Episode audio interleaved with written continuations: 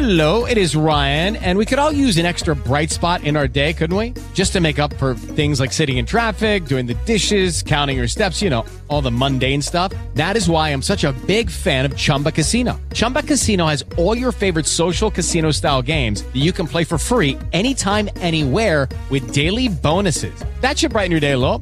Actually, a lot. So sign up now at chumbacasino.com. That's chumbacasino.com. No purchase necessary. VGW Group. Void were prohibited by law. See terms and conditions. 18 plus.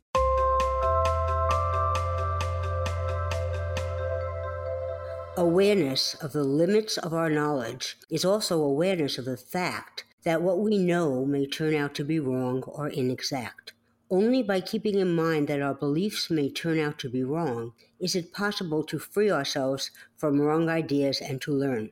To learn something, it is necessary to have the courage to accept that what we think we know, including our most rooted convictions, may be wrong, or at least naive.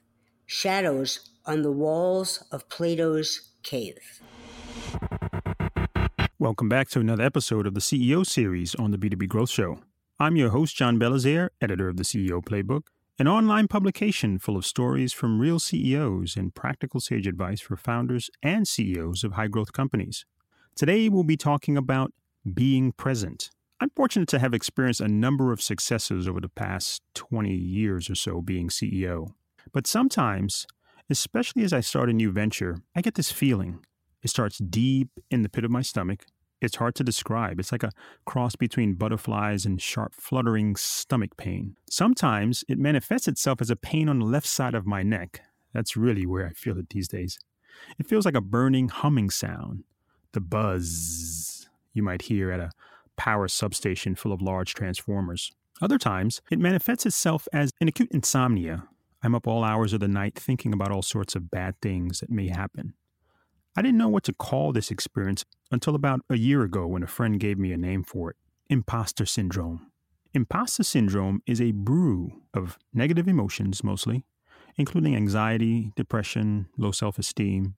These emotions often bubble up over, spoiling the sense of accomplishment and ability within successful leaders. One way to overcome being frozen by imposter syndrome is by understanding the source of this emotional and physical turmoil. But tackling that muscle, the brain, between the ears is a real challenge for many. Fortunately for me, about a dozen years ago, I spent time with the coach that helped me unlock the secret passage to the source of this fear. It changed everything for me. The source is a volatile mixture of thought and emotion that teleports me to a different time and place where I'm gripped by that fear. For today's episode, I am joined by that coach, my close friend, Faye Mandel. Dr. Faye Mandel was born and raised in Bronx, New York City. She received her PhD in counseling psychology from Boston College. She created a new paradigm for mental health, merging quantum physics with psychology. This approach signals the inevitable merger of the hard sciences with the psychology of consciousness and awareness.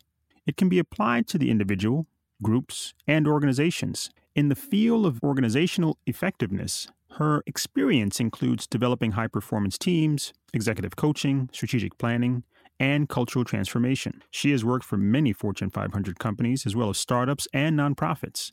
Faye has developed the self powerment model, which teaches people how to return to and stay in the present moment. It allows people to focus, be aware of choice, and be clear. It allows people to access the information and experience of living in the here and the now. Faye has written two books The GPS for Self Powerment and The Children's Book for Parents. She lives in Florida and has three children. Faye, welcome to the show. Thank you for having me.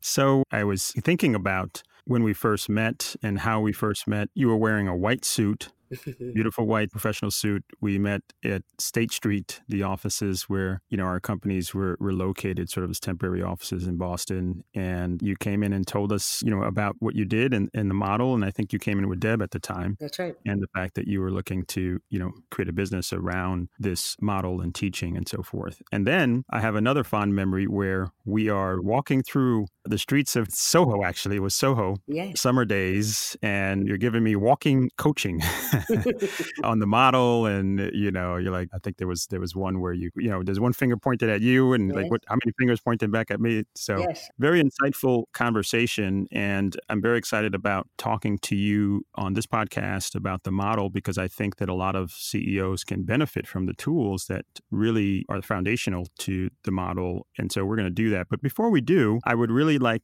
the listeners to get to know you a bit more. Mhm. And so, first of all, you're joining us here from Florida. Yes. And what's that like, given what's going on in the world right now? Yes, I live in Delray Beach, Florida, right across from the beach. And I am so grateful that I live here. And it's beautiful, it's breezy, it's warm, it's beachy, and it's very quiet. And I can, if I want a little tumult, I can walk up to Atlantic Avenue. And if I want a peace, I can just stay home or go to the beach. And I am very grateful to live here and very lucky, I feel. Hmm. What did you do before? Let's sort of take back. Where did you grow up? Did you grow up in that part of the country or did you grow up someplace else? I grew up in the Bronx in New York City.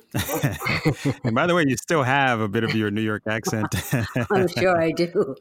so take us through your journey. So you, you grew up in the Bronx. Are you one of many kids or? I'm the youngest of two, and I wanted to be a prima ballerina at the Met. I wanted to be a classical ballet dancer.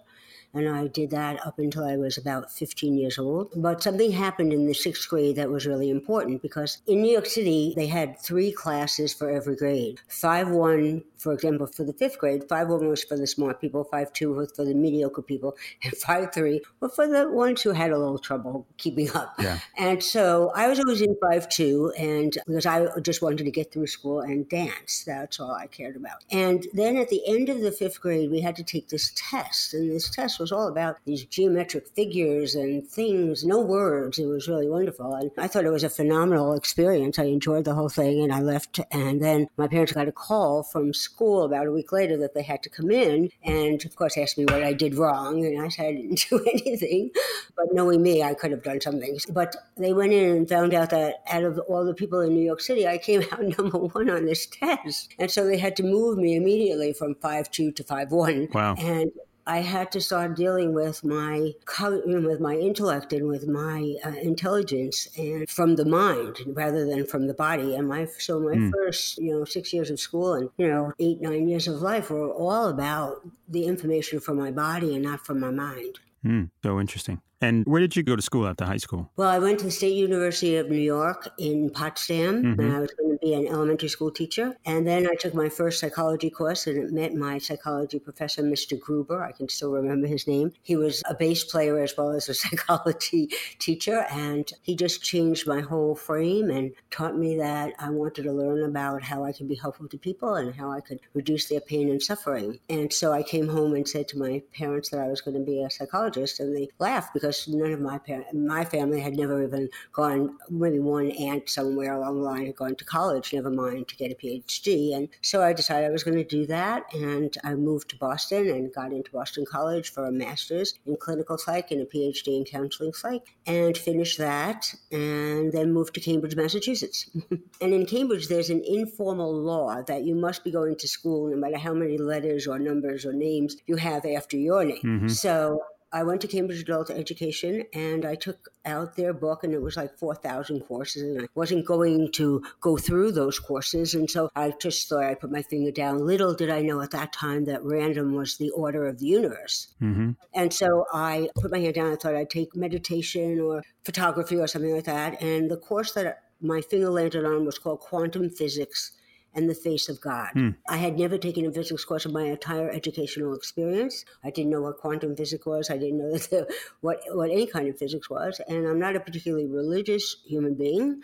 So I, it was hard for me to understand why my finger went to that, but I took it and the physicist by the name of Fred Alan Wolf, who was really extraordinary. And he taught me something essential which changed my life and changed everybody else's life that I come into contact with. And he taught me the meaning of the equation E equals mc squared, which is energy equals matter times the speed of light squared. And if we could go the speed of light squared, then all solid things would be energy. And I said, that's ridiculous. This is a desk that I'm saying this is solid and whatever. But it started me on my journey to find out what was real. Mm. and what isn't real. Hmm. And then then I began to recognize that all the things that I was doing from what I learned from my PhD about how to treat people and help them was an illusion. And I began to see the connection between quantum physics and mental health. And that's about the most random connection I have ever experienced because I don't, you know, it, it, was very, very difficult to put those two ideas of quantum physics and mental health psychology together. Right. And I still. They're orthogonal that, that, you know, one would not think that they have anything to do with. Precisely. That's mm-hmm. precisely it, John. And so, and it was a remarkable journey. And through it, I developed the model, which believes that all people who are not happy and who are mentally unstable or bipolar or depressed or anxious or whatever they want to call the DSM 3 are just in the wrong time, space, location. Hmm. And that really became a very important concept and, and a way to frame how to get to the place of calm and peace and gratitude and a service and having gratitude just for having a life. Hmm. Now, Faye, when you got this epiphany, you had already finished your studies, right? Your I PhD. Did. Yes, I did. And had you already started applying your expertise professionally? Were you yes. working in an environment? What was that? Yes, I was in private practice in Cambridge. I opened my own office. Got it. Okay. And that's when the whole course framework, and then you decided to take this course and it sort of changed your whole. Yes. And what happened then? Did you continue your practice or make any changes to oh, your yeah. practice? Oh, yeah. Well, the model didn't come like zero one. Um, yes, yes. It was, it was a process. And mm-hmm. I moved to Boston and I live right near Mass General Hospital at that place on, on Storrow Drive called If You Lived Here, You'd Be Home Now. And I think anybody who comes yeah, from yeah. Boston know area exactly knows that yep. place. And I began to to try to try and assess what was it that I was trying to do and how did it work. And and I worked on the two basic concepts and forms that are so embedded in the way that we experience our life that we don't know that we're prisoners because of them. And they are time and space. Mm-hmm. And so, you know, most people just assume that time is, you know, an hour and 24 hours is a day and seven days is a week and it goes forward. And then, you know, you get older and that's how time is. And that space is empty and we fill it up. And so those two concepts are really absolute forms in our system and in our beliefs about how time and space operate. In the quantum world, that's not how it works. In the quantum world, time and space time for sure is relative because I'll give you two examples. One is I, you know, I'm a pretty fit person, and so I like to go on the treadmill and I run on the treadmill, and it's 15 minutes, and then it's 20 minutes, then it's 23 minutes, and then it's 23 minutes, and then it's 23 minutes.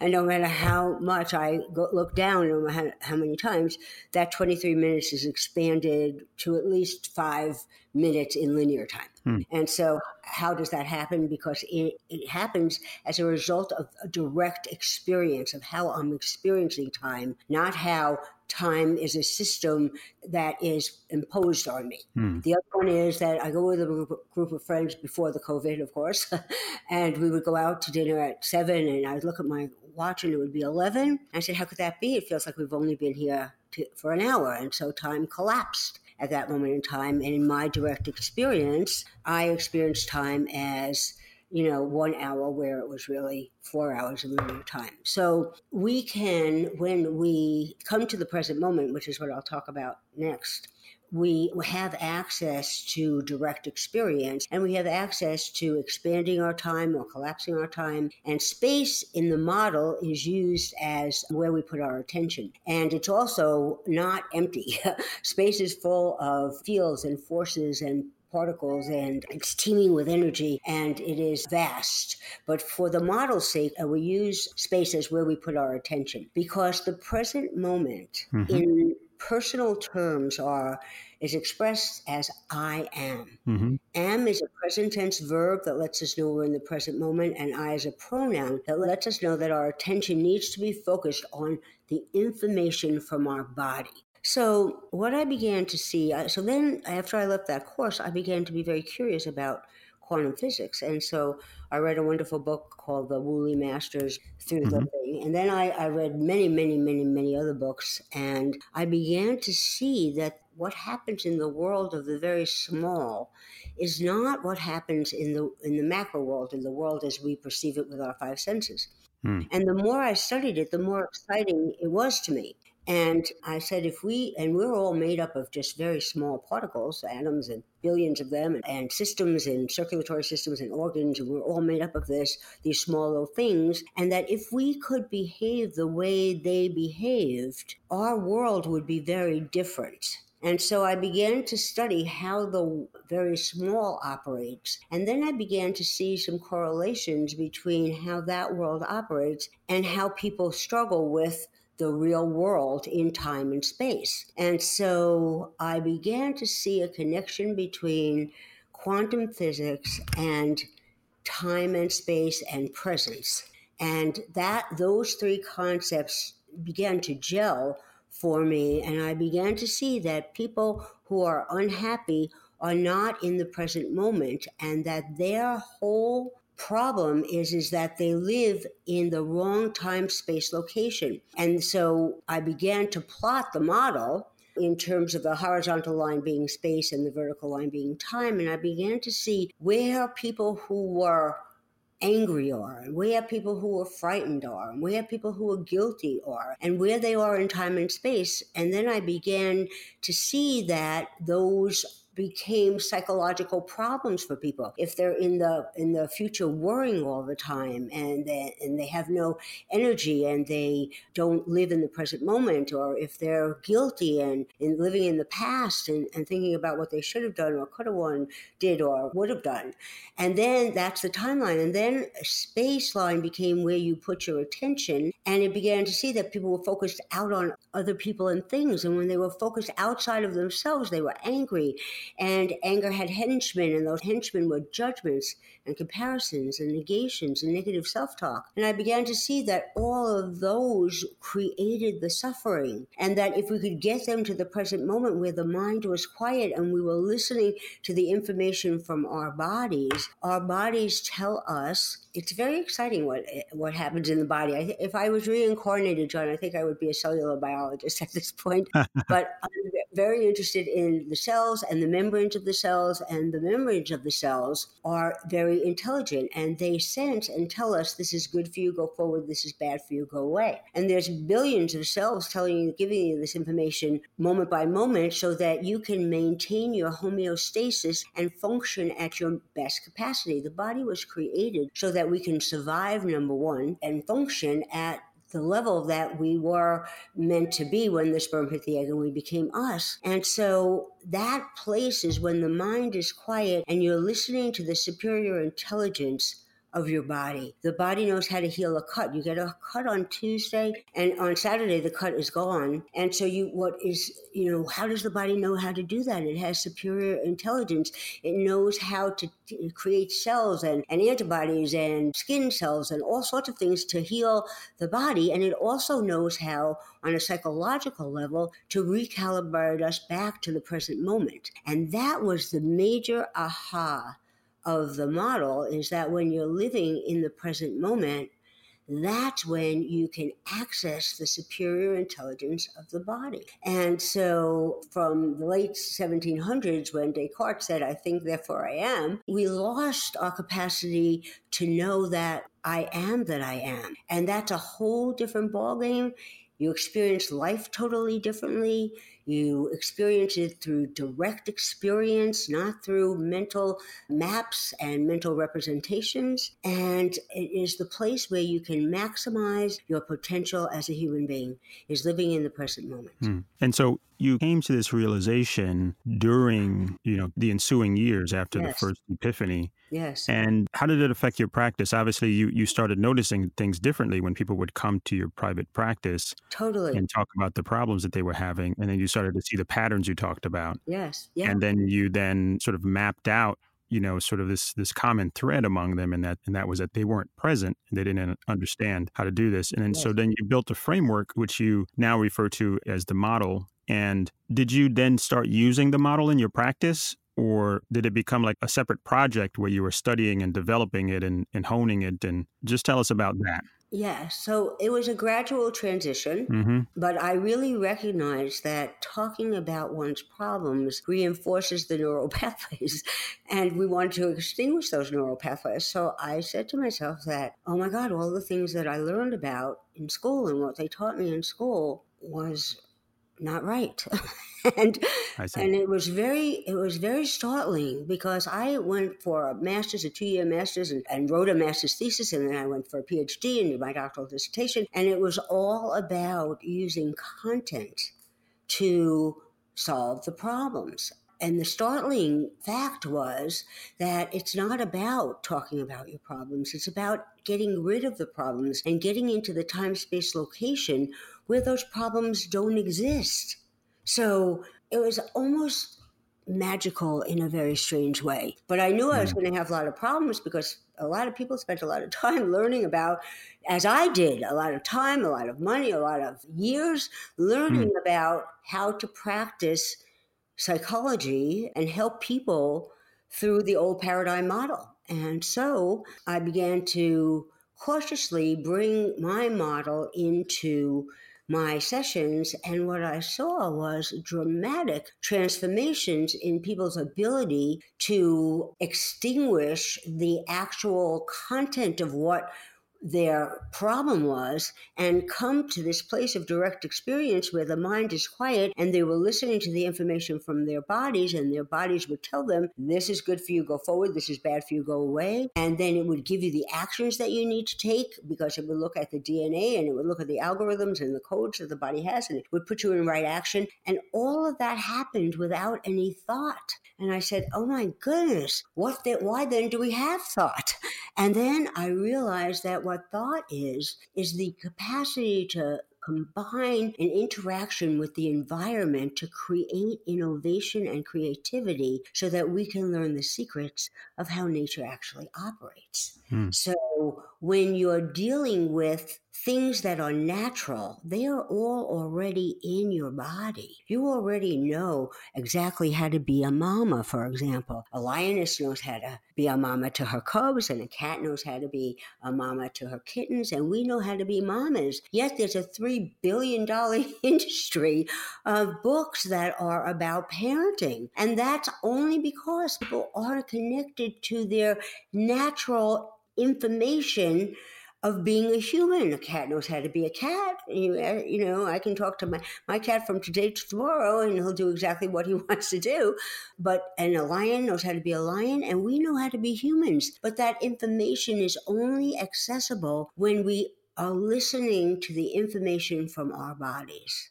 Got it. So let's dig into the model and we'll come back to applications and Sure. how it relates to CEOs in a second. And because we, we've been sort of implicitly talking about this system and, and your journey of discovery. Yes. So take us from the very beginning. You call it the self powerment model, correct? yes. And so, what are the core elements of the model? Just take it from the top. Maybe mm-hmm. use an example, or maybe use me as your patient or something like that. Oh. Take the listeners through that. Okay, what I want to do is I just want to quickly go over seven definitions that we use in the model because they, the definitions that the culture uses to define these words are inaccurate. Okay. So the first one is culture in itself. A culture actually teaches us that the things that are natural are not good for us. And so it teaches us that, for example, anxiety is bad. There are more women on anti anxiety drugs than on any other drug in our country. Now, anxiety in our model is a feeling. And I just want to read you this is from a book called The Strange Order of Things by Antonio Damasio. And Antonio Damasio is a professor of neuroscience, psychology, and philosophy and director of the Brain and Creativity Institute at the University of Southern California. And this is how he defines feeling feelings are for life regulation, providers of information concerning basic homeostasis or the social conditions of our lives. Feelings tell us about risks, danger, and ongoing crises that need to be averted. They can inform us about opportunities. They can guide us towards behaviors that will improve our overall homeostasis and, in the process, make us better human beings, more responsible for our own future and the future of others. Okay, that is not how the culture has defined feelings. It defines feelings as impulsive and histrionic, And if you're a woman premenstrual and they are to be avoided at all costs because they you don't have any control over yourself when you're experiencing feelings and acting on those. And that's just diametrically opposed to what Antonio Damasio says and what Faye Mandel says, which is feelings are information from the body that tell you when you are losing your homeostasis, losing your place at your maximum functioning. And inherent in the experience of the feeling is an action that you need to take so that you can recalibrate yourself back to the present. That's how important feelings are. And feelings are absolutely negated by our culture. So that's the first. Mm. The second one is attention. Attention is key because we can choose where to put our attention. And for those of you who are listening, and even you, John, if you could just notice two items in the room that you're in. So I'm going to ask you to put your attention on the first item. Mm-hmm. I'm using my mouse and I'm using my glasses. So I'm putting my mm-hmm. attention on my mouse. Mm-hmm. Then I'm going to ask you to take the attention off the mouse and put it on the glasses. Mm-hmm. Then take it off the glasses, put it back on the mouse, mm-hmm. and then take that off and put it back on listening to me. Did you feel that with my prompts, you could actually choose where to put your attention? I'm going to ask you to answer that, John. Well, I, I chose what you chose, what you told me to choose. Yes. Yes, so I did it. I did it. Yes, but but that you but you have the capacity to take to take your attention and put it wherever you want. Yes. Yes, yes. But I, I could consciously shift my attention to what you told, what you suggested I shifted to. Yes. Exactly. So what I I really recognize is that most people have no idea about that. They get pulled into reactions. They get pulled into defensive responses. They get pulled into conflict and they don't know that they have the choice to create a different choice and to reframe it in a different way so that they can proact on the situation rather than react to the situation. Right. So when you're in the present moment, you intentionally are aware of where you're putting your attention, how much of it, how much time, and how much effort are you giving that attention moment by moment by moment. So we have culture, we have attention, we just did feelings, and now we're going to do thoughts. When you think about something, you move in linear time. Therefore, thought is always an abstraction. And what thought does is it defines the item by taking away what thought isn't. So if I say to you, I want you to think about a table, you'll think about a table, but I'll think about a very different table, and somebody else will think about a very different table. But if I give you the direct experience, if you walk into my dining room, you see my table, you know what my table looks like. So thought is much more general than direct experience, which is particular to the absolute experience that you have. So thought is creative and innovative. It lets us partner with nature. But most of the thoughts that people have are thoughts that have been used by feelings because feelings need to be attended to to jumpstart the superior intelligence of the body. And if you don't pay attention to the feeling, which the culture tells us adamantly do not pay attention, then the feeling has to get discharged and it creates a thought puts yourself on a thought like a horseback rider on a horse and gets discharged that way. So the three basic feelings that are information about be, uh, staying in the present moment are anxiety, frustration, and sadness. And when you don't attend to those feelings, they get piggybacked onto thoughts, and anxiety takes us to thoughts about the future and is experienced as a feeling thought of worry. Frustration, when it's not attended to, takes us to other people and things and negative self talk and is experienced by us as anger, comparisons, judgments, negations, and negative self talk. And when sadness is not being paid attention to, it creates thoughts about the past, which take us to guilt, shame, and regret. So you think you're thinking a thought, but most of the time you're thinking a thought that was created by a feeling, and it's like chocolate syrup and milk you you go to one aisle in the in the supermarket to buy chocolate syrup and one aisle in the supermarket to buy milk. But when you mix the two together, you can't tell them apart. So when you're thinking a thought, you actually believe that that thought is your thought. You don't have any awareness that it's created by a feeling. And the way to get awareness about that is not to listen to the content of the thought, but listen to how the thought is created so that you can pick out the time space words. So, future words which are created by anxiety and experienced as worry are what if, should, always, ever. Thoughts that are created by frustration, by not paying attention to the frustration, are anger in the form of other people and things and is experienced as anger, comparisons, judgments, negations, and negative self talk, but are experienced as focused on other people and things and not on your own, listening to your own body. And the final one is sadness, which is says that you have to close an experience, and if you don't pay attention to it, it creates thoughts about the past. And the words are could have, would have, should have, did, was, and all the past tenses, and is experienced emotionally as shame, regret, or guilt. So, what the model says, and then I'll stop, is that shame, regret, guilt, anger, judgments, comparisons, negations, negative self talk, worry, and fear are all combinations of feelings and thoughts. And if you can separate them out, focus on the feeling, jumpstart the superior intelligence of the body, you won't have them anymore. Hmm.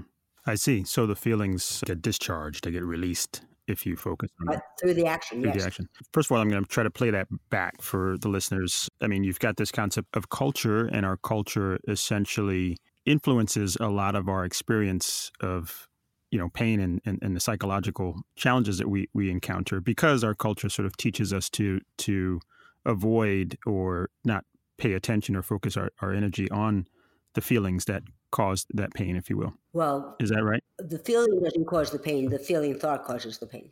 The feeling thought. Okay. And the next is the fact that you can make a choice on where to put your attention, right? Attention is the key realization and that you have control over your attention. It just, just doesn't happen. You, you can actually consciously place your attention wherever you want. Mhm. And then the other is you have feelings, and feelings are important.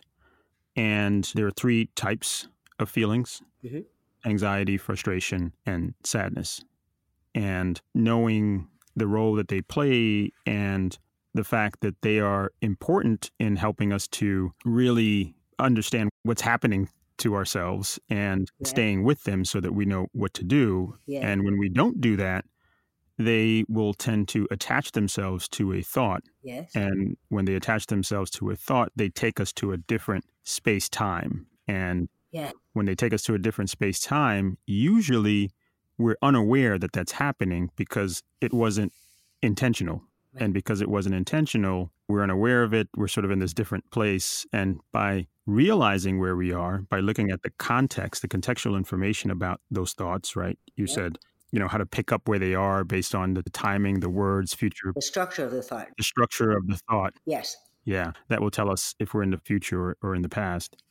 And then once you realize that, then you can actually use your attention that you have control over to change the situation and Yeah. become intentional. And then your body just figures out what to do. Is that a good? Yes, just one little one little tweak at the very end, which is that once you know where you are in time and space, you know how, what feeling to come back and put your attention on. And once you put your attention on that feeling, it jumpstarts the superior intelligence of the body. And just like the body knows how to heal a cut, it knows how to recalibrate you back to the present moment. And it's it's like magic. Got it. Really interesting. And it's very simple. I know it sounds very complex, but it's actually very, very, very simple. And because you just have to use your attention to shift from the content of the thought to the structure and then come back and put your attention on the feeling. And that's it. Right. I mean, you know, that's the truth of it. Yeah. So many times the pain comes from, you know, focusing on the on the content, right?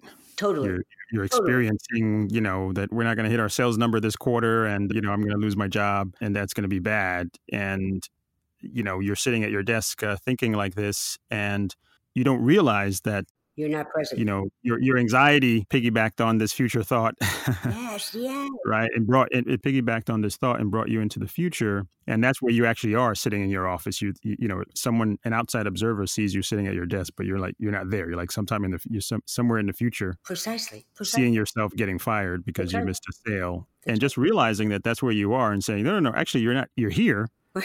focus on that anxiety and you know give it your attention right. and suddenly your body just knows what to do with it Yeah. It does. I just want to say one thing, which is that Yeah. uh, the model is actually really a, a, an energy transfer model Hmm. because it takes an incredible amount of energy to not focus on a feeling that's natural. Okay. Then take that feeling and create a thought, and then put the feeling on the thought, and then piggyback the feeling, and then create other thoughts that are going to support that feeling. And then you know when you look at your to-do list and all the energy is is being utilized to create those thoughts and maintain those thoughts then you're actually exhausted. Uh, it's, it's uh remarkable to me how people can actually do anything because 95% of the thoughts they have are to discharge the feelings Right, right. That's that's really interesting. Okay, now I have I have some questions that I'd like you to take me through. The first question I have is, you know, obviously this concept of of attention is really about being intentional, right? So you can have thoughts as long as those thoughts are intentional. Like for example, if I want to, you know, do a thought experiment mm-hmm. to think about how to approach, you know, the sales process for selling my product to a new market, and I'm sitting there and I'm sort of using my mind to, you know, think of the different scenarios, and I'm going to write them down in my little book. That's fine because I'm I'm I'm just using my mind and, and, and body's capability, and I'm doing it intentionally, right? Yes. But if suddenly I'm sitting there and my eyes are like, you know, really far away, sort of like that that long stare look, right? and I don't even realize where I am because I was I was thinking about some argument I had with my mom 20 years ago, which is which is triggered by something that happened in this meeting. right right That's not good, right? So the the whole idea is that anything that's natural, Hmm. like human relationships, teamwork, Right. et cetera, and so forth, that's all in your body. But anything that's man made, that Hmm. you need to use thought because people have used thought to create these processes. Like I do a lot of work in financial services, and they have a whole Mm-hmm. model of how to put, you know, invest your money here and do Exactly. things here. That's all requires thought because it was created by people who think. Do you know what I mean? So it's Right. not natural, and it's not something that you can look in your DNA and learn about. Got it. Okay, now let's here's my next question. Sure. There's all sorts of content out there. There are books, there are courses that people go to about being present and about, you know, being in the present. And there's now a multi-billion dollar industry in in the app space to, you know, help you stay calm and, you know, meditate. Tell us how that all relates to the self-powerment model. Okay, so the self-powerment model is something that you can use to get present. Once you hmm. get present, then you have access to how the body actually operates. And then you can, that's when you start to go into the quantum world. And that's when you start to see that two things can be at the same place at the same time. Things are waves until you pay attention to them, and then there's particles.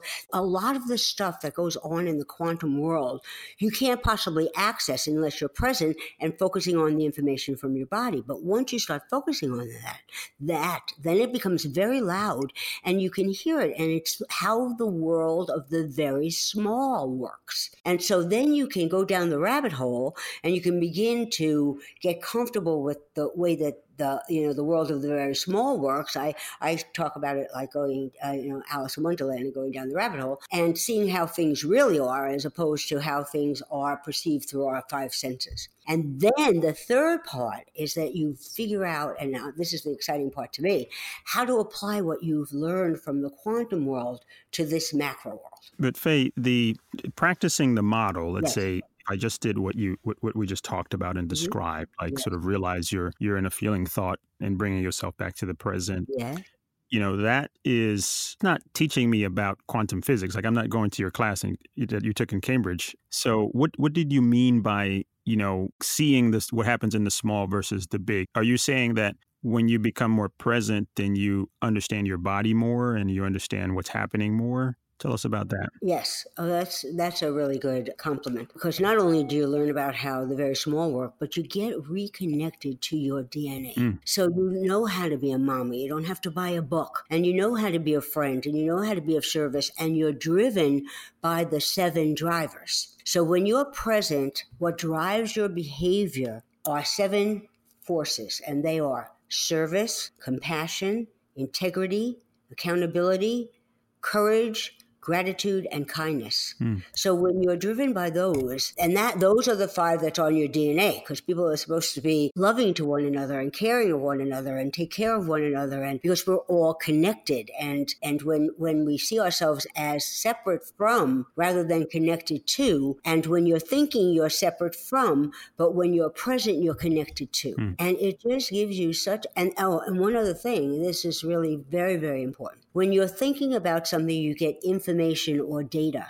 But when you have a direct experience in the present moment, you get information or pattern. And pattern is repeatable and scalable, and it integrates the elements, and so it provides clarity, it provides focus, and it gives you a sense of being connected to what's so. And so then you can relax in because Buddha said that all suffering comes from the fact that we don't know how reality works. We put on our values and our charges and our judgments and our comparisons and our belief systems and all of this other stuff. And it's all covered. Reality is all covered with all of our very personal local domain kinds of things. So when you take those off in the present moment, because those all exist in your mentations, then you can see how reality actually works. And then you can actually do something about it.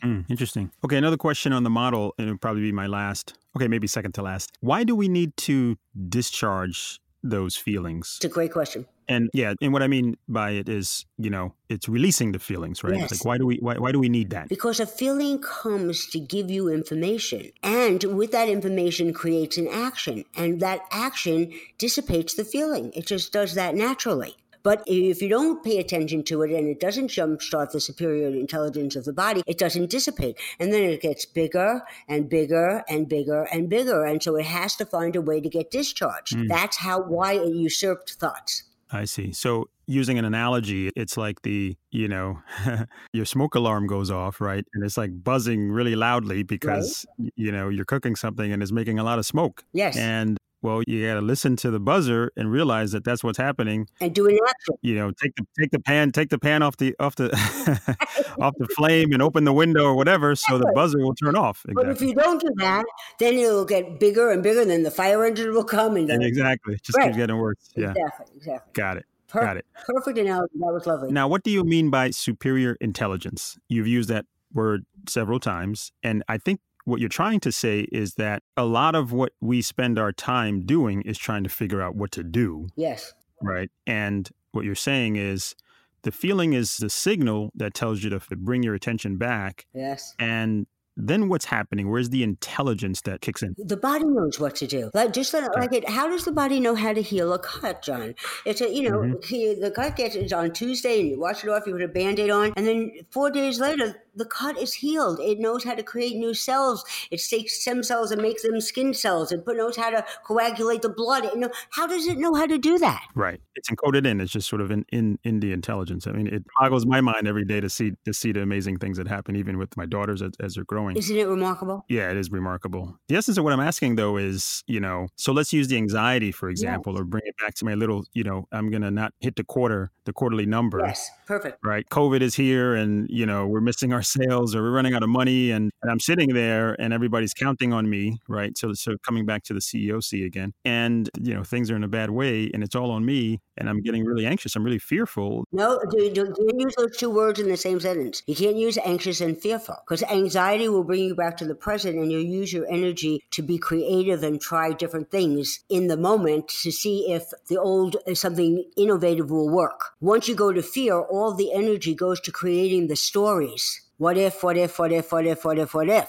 And you have no energy left to create pilots and possibilities and creative shifting and whatever.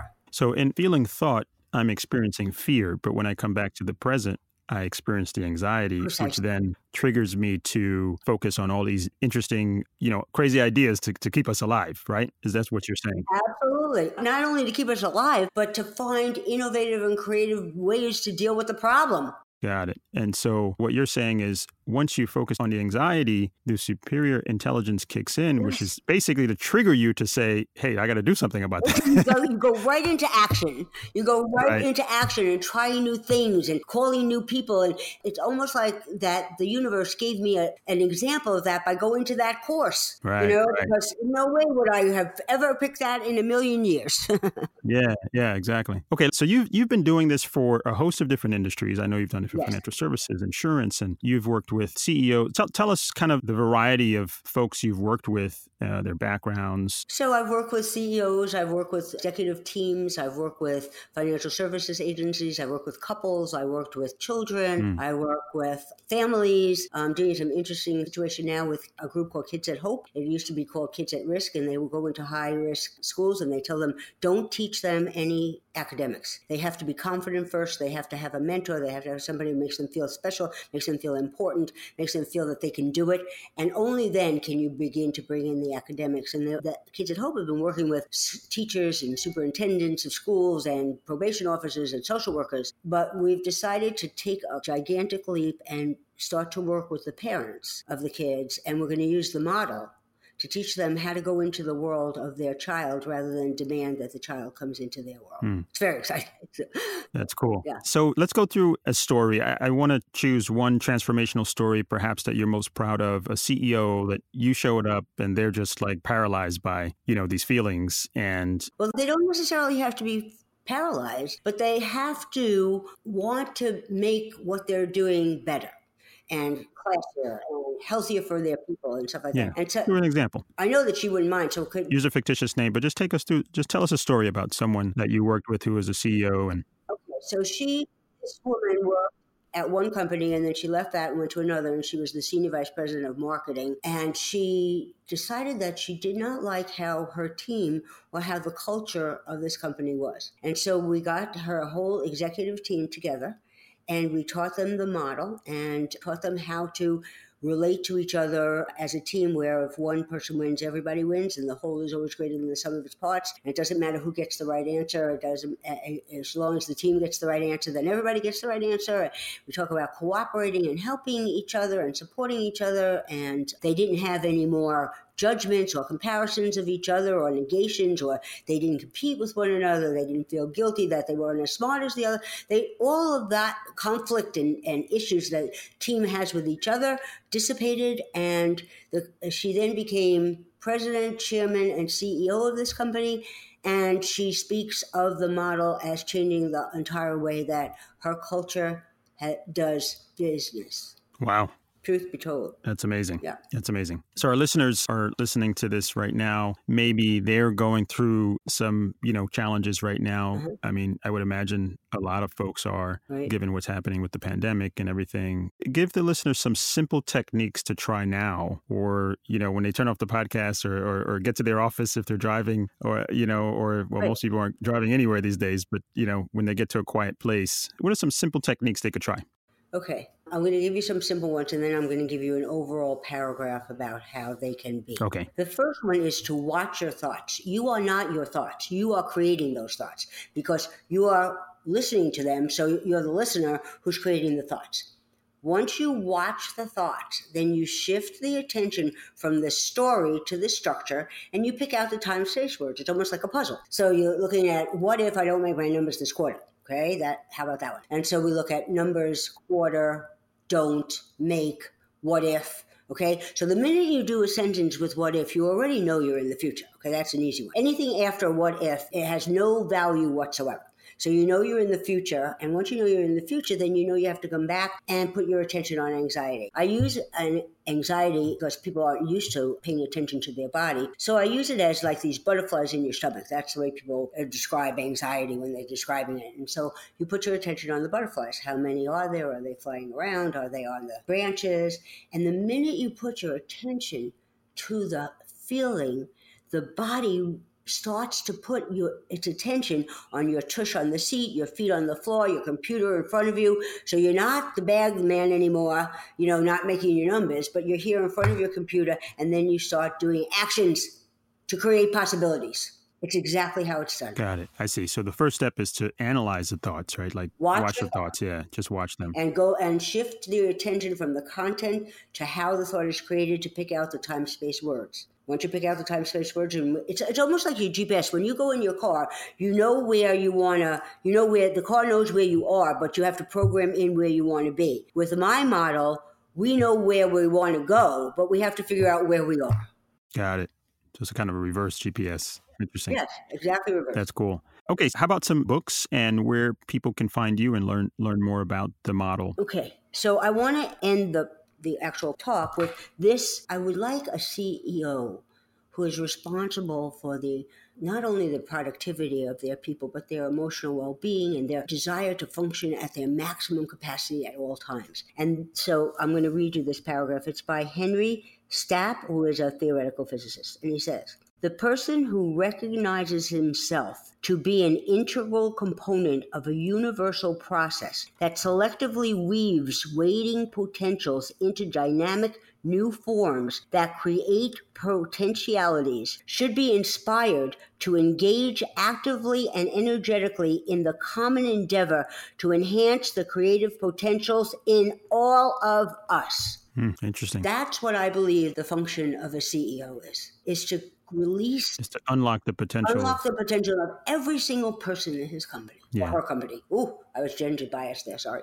yeah yeah that's right that's right he, he his or her mm. yeah and i agree with that that the it's not about the ceo it's about the people that are on the team and the company and helping them achieve their Maximum potential. you know be, become their best selves and achieve you know their full potential as professionals and people. That's exactly what that, what Mr. Stapp is saying. got it and what book was that from That is a book from Quantum Buddhism. It's called Quantum Buddhism Dancing in Emptiness. It's a read, it's a toughie, but okay you know, it's only 600 pages, but um, it's um, by Graham, G R A H A M, Smetham, S M E T H A M. I wouldn't start with this one. I would, okay I would start with. what are some people should start with Yeah. obviously they should start with your book right Right. First, they should start with my book. It's called The GPS to Self Empowerment and the website because on the website is a 10 minute video of me doing the model and they can watch it for free as many times as they want. There's also a six day quickie course just to get, you know, to, to re-establish those six, you know, culture, attention, and feelings, and thought, and time, and space. And then then we go over each one of those, and then we present the model.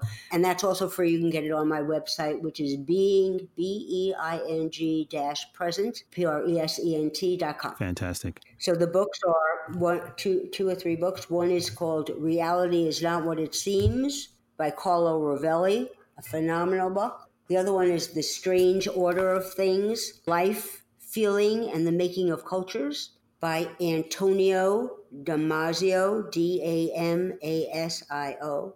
And then just two more classics. One is called The Untethered Soul by Michael A. Singer. Hmm. And one is the last one is called Living Beautifully with Uncertainty and Change. And that's by Pema, P E M A Chodron, C H O D R O N. So those are a few to get you started. Great. We'll put those in the show notes so people can find them. Oh. Well, Faye, thanks for taking the time. It's always a pleasure to talk to you and learn again and reinforce the model. I have been doing my homework and practicing. Good, good. And you're right. Every time I'm watching the thoughts and I'm like, ah, you know, I even speak to myself. I'm like, gotcha, John. Oh, you know? good.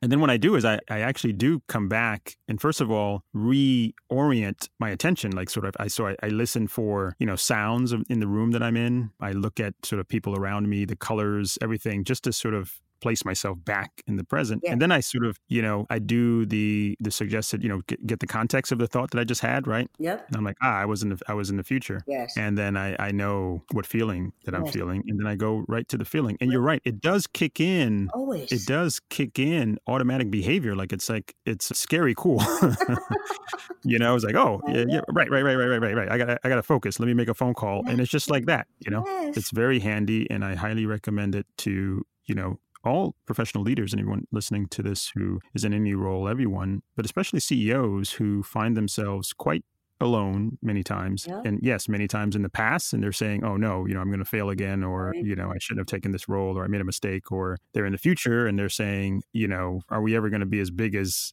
we plan to be because something just happened and you know they're constantly not in the present moment right because of the challenges of the role. Because no i think not i think not john. I think they're not in the present moment because they don't know how to get there you know? Yeah that's that's exactly what I'm, that's a very good point. I, I agree. It's because they they're not even realizing that exactly. uh, exactly. they're in these different locations. And I, I can speak for myself that that's certainly true and just by becoming more aware of the fact that that happens and becoming you know educated about how it all works you know it's, it's very powerful and i think the model and i think in the show notes if we if we can have a link from your website that gets right to sort of the picture of the model that would yeah. be great yes. so people can have it and i think you know, just having that available so it's a guide for them, a GPS to say, okay, where was I? Okay, yeah, that, that that's where I was, and now I know what to do. Mm-hmm. And then just let the body do what it already knows how to do. Yes. So, what a wonderful way to end that. Too, that was a beautiful thing to say. yes, thank you so much, Faye. Okay, and see, see you, soon. soon. Thanks for listening to this episode of the CEO series on the B2B Growth Show. Again, I'm John Belizaire from the CEO Playbook. I hope you enjoyed the conversation as much as I did. Faye and I have gone through a lot together, and I've learned so much from her training. I hope you practice the exercises from this episode. You'll be amazed by how well they work. You can find links to the books Faye mentions in the show notes. And to learn more about Faye and the self powerment model, visit her website at being present.com. Again, being present, one word, .com. Please connect with me on LinkedIn, on the CEO Playbook page, and Twitter. I'm John Belizaire, CEO. I'd love to hear from you. Send questions my way or recommendations. If you like this episode, please leave a review and share it with a friend. And if you have a question, join the conversation on Instagram. We have a growing following there. We post inspiration, updates on new articles, and more. Or visit our website, ceoplaybook.co. That's ceoplaybook.co. And don't forget to sign up for our popular weekly newsletter called Mental Candy. Until next time, keep pushing and stay healthy out there. Are you currently making the transition from founder to CEO? Are you a first time CEO in the middle of a huge challenge? Or are you just curious about what it takes? Then you need to read CEO Playbook. It's an online publication full of stories from real CEOs and practical sage advice for leaders of high growth companies. Go to CEOplaybook.co to start reading some amazing content for free. You'll find out why over 400 CEOs go here to learn what it's really like being CEO. Judy was boring. Hello. Then Judy discovered chumbacasino.com. It's my little escape. Now Judy's the life of the party. Oh, baby, Mama's bringing home the bacon. Whoa. Take it easy, Judy. The Chumba life is for everybody. So go to ChumbaCasino.com and play over 100 casino style games. Join today and play for free for your chance to redeem some serious prizes. ChumbaCasino.com. No purchase necessary. Void where prohibited by law. 18 plus terms and conditions apply. See website for details.